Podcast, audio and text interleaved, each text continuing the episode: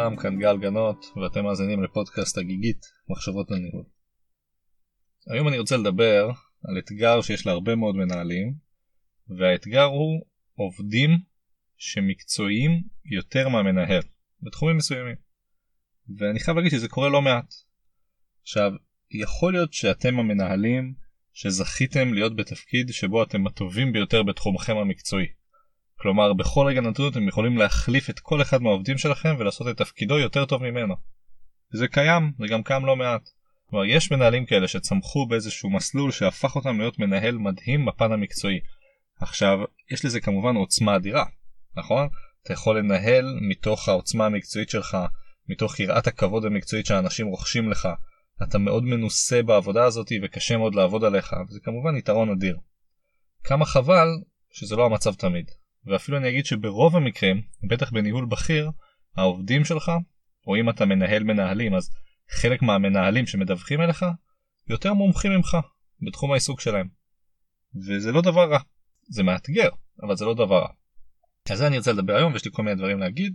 אקדים ואומר כאן תודה לערן ששאל אותי כמה שאלות בנושא הזה ולכן אה, גרם לי להקליט את הפודקאסט. אז ככה אני קודם כל אתחיל ואומר שבאופן מאוד טבעי מנהלים שמתקדמים בסולם הדרגות מגיעים למצב שהם מנהלים אנשים שהם לא יכולים להחליף. אני יכול להגיד שהדוגמה הקלאסית זה המנכ"ל. המנכ"ל מנהל את המחלקה המשפטית ואת המחלקה הפיננסית אה, והוא מנהל כל מיני uh, מחלקות מוצר לפעמים וברור שהוא לא יכול לעשות גם את זה וגם את זה וגם את זה. אולי הוא צמח באיזשהו מסלול שהוא עבר את כל המחלקות אבל אני חושב שזה מאוד נדיר ויש הרבה מאוד מנהלים שמגיעים לסיטואציה שבה הם מנהלים אנשים שפשוט יותר טובים מהם בתחום המקצועי. ולכן לא צריך לפחד מזה זה יקרה. ואם זה קרה כנראה שהגעת למקום ניהולי מספיק בכיר שיש לך את האתגר הזה. אז אני רוצה להגיד על זה ארבע נקודות.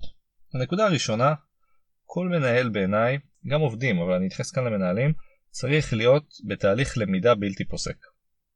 אני אומר את זה הרבה פעמים, יש גם פודקאסט ספציפי שדיברתי על זה בהקשרי הלמידה, אבל אני אגיד כאן שבוודאי במצב שיש לך כל מיני חלקים בתפקיד שאתה לא מבין אותם מספיק טוב, הרי מן הראוי שתנסה ללמוד אותם.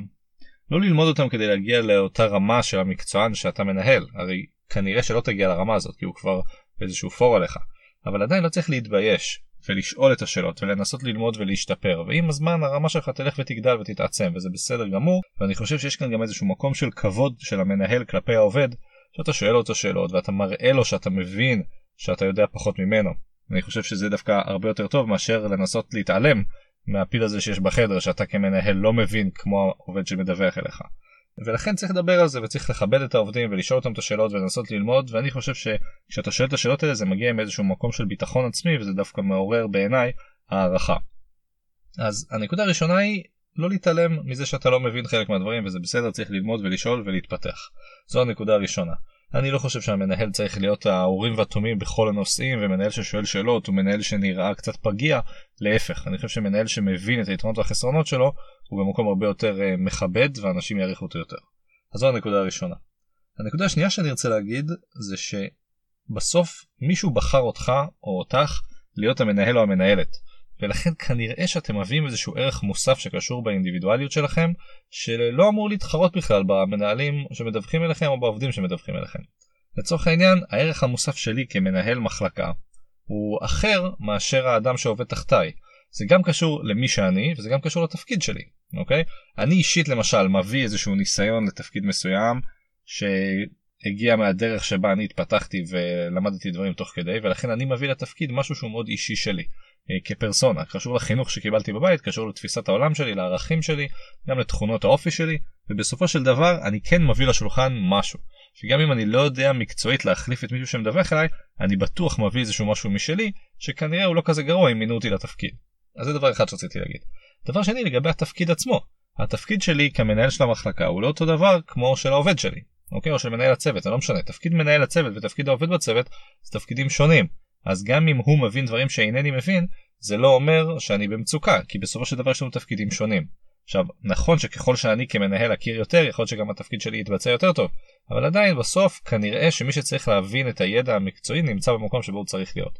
ואז אם למשל העובד יש לו ידע שהוא צריך להביא לידי ביטוי, טוב שהוא נמצא בתפקיד הזה.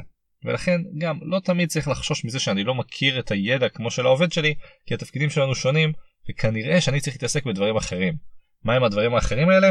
כנראה יותר האסטרטגיה, התמונה הגדולה של איפה אני רוצה ללכת ואיפה אני רוצה להוביל את הצוות שלי או את המחלקה. יש כל מה שקשור ל soft skills, יכולות שאני מביא, על איך צריך לתקשר בין אנשים, על מה הדרך הנכונה להתקדם ביחד ולעבוד בעבודת צוות, על קבלת החלטות בצורה נכונה, על מיסוד התהליכים, ובכלל כל הדברים שאני מדבר בפודקאסט הזה, על הדרך הנכונה שלנו לנהל. יש גם עניין של הסינכרון בין הצוותים, שלא אמור להתחרות ביכולת של העובדים תחתיי. ובסופו של דבר חשוב להבין שאני מביא איזשהו ניסיון, ויכול להיות ניסיון מקצועי וגם יכול להיות ניסיון ניהולי, שכן יצליח לקדם את הצוות או את המחלקה למקום אחר. אז אני אומר את כל הדברים האלה על הערך המוסף של המנהל, כדי לנסות ולהסביר שאין פה איזושהי תחרות ידע בין העובד לבין המנהל, כי התפקידים הם שונים. וברור שככל שיהיה יותר ידע לכולם ככה נהיה יותר טובים, אבל עדיין צריך לסגור זה לא שני עובדים עם אותו תפקיד שיש להם עכשיו איזושהי תחרות ידע ביניהם. יש פה שני תפקידים שונים ושני תפקודים שונים וצורך אחר שאמור אה, להידרש מכל אחד מהאנשים. אז זהו, אז אם הנקודה הראשונה הייתה שתמיד צריך ללמוד ולהשתפר, הנקודה השנייה היא שיש לנו ערך מוסף אחר, ולכן כל אחד מאיתנו צריך לעשות את המשימות שלו, וברור שאנחנו יכולים להחכים ותמיד ללמוד ולהשתפר, אבל אין כאן תחרות בעיניי. הדבר השלישי זה עניין של אמון. אני חושב שיש כאן איזשהו אה, פוטנציאל ליחסים עכורים בין אה, מנהל ובין עובד, שיש איזשהו קונצנזוס שהעובד מבין יותר מהמנהל בתחום המקצועי. ולכן אני חושב קודם כל המנהל צריך לרכוש אמון ולתת אמון. זאת אומרת מצד אחד הוא צריך ללכת לעובד שלו ולהגיד לו שמע אני סומך עליך אני יודע שאתה מומחה בתחומים מסוימים אני אשמח לשמוע את העצתך אני כמובן אקשיב לך ואכבד את מה שאתה אומר ובאמת לצאת איזושהי תחושת אמון כזאת שאתה כמנהל נותן אמון בעובד שלך. מצד שני גם צריך לקרות הפוך כלומר אנחנו צריכים לקבל את האמון מהעובד לזה שהוא מאמין שיש לנו איזושהי מטרה ושאנחנו יכולים לעשות משהו עם התפקיד שניתן לנו. כי במקרים שבהם עובד מזלזל במנהל שלו מאור הפער המקצועי הזה יש כאן בעיה ואני כמנהל הייתי רוצה מאוד מהר להבהיר שיש לי משמעות ויש לי גם יכולת לעשות כל מיני דברים זה לאו דווקא חייב לבוא מהכוח המקצועי כי אני לא רוצה להראות לאנשים שאני יותר מקצועי ממישהו שמבין יותר ממני אבל כמו שדיברתי קודם יש ערך מוסף ויש את הניסיון שהוביל אותך לתפקיד הניהולי זה צריך לבוא לידי ביטוי כאן. אז מה שאני אנסה להגיד בנקודה השלישית זה קודם כל לא לפחד מזה שהעובדים מבינים יותר מאיתנו אבל כן צריך לתת את האמון לעובדים ולוודא שגם אנחנו מקבלים את האמון הזה בחזרה. כנ"ל הערכה וכבוד. אוקיי? אני מכבד עובד באשר הוא במיוחד אם יש לו ידע מקצועי יותר ממני ואני גם הייתי דורש שהוא יכבד אותי באשר אני וגם לאור הניסיון שאני מביא לתפקיד שלי והערך המוסף שאני יודע שאני אתן בתפקיד. זהו אז אני חושב שדווקא אפשר להשתמש פה כאיזשהו פוטנציאל דווקא לחזק את הקשר עם העובד לאור זה שאתה נותן לו את האמון ואתה אומר לו אני סומך עליך אני אשמח שתגיד לי דעתך חשוב לי להישען עליך כי יש פה איזשהו תחום שאני לא מבין בו מספיק ואני אשמח שגם תלמד אותי וגם תעזור לי. ושוב אני אומר בעיניי זה אות להערכה ולביטחון עצמי גבוה זה לא משהו שצריך לזלזל בו. זה הנקודה השלישית. הנקודה הרביעית שאני אגיד היא ככה אם אתם לוקחים אותי לפינה ושואלים אותי אבל בסופו של דבר מה אני יכול לתת ולתרום לעובד בפן המקצועי שברור שהוא יותר ממני אז אני אגיד משהו שלמדתי ככה בפקולטה להיסטוריה במדעי הרוח למדתי שאחד הדברים שאתה מנתח היסטורית אירועים ואתה רוצה אה, לנסות להיות ביקורתי אז אה, זה לא כל כך אה, נכון להיות ביקורתי כלפי מה שאנשים עשו בעבר. בגלל שיש להם איזושהי תרבות שונה ובגלל שהם חיו באיזשהו עולם ערכים שהוא קצת שונה משלך אבל מה שתמיד אפשר לעשות זה לבקר אותם ולשפוט אותם לאור מטרות שהם הציבו לעצמם. לצורך העניין אם איזשהו מנהיג פוליטי בעבר בהיסטוריה שאמר אני רוצה לעשות x בסופו של דבר ה-x הזה לא קרה או אז אתה יכול לנסות לשאול למה זה קרה ולמה הוא לא עמד במה שהוא אמר. וזה גם מה שאני אגיד במקרה הזה.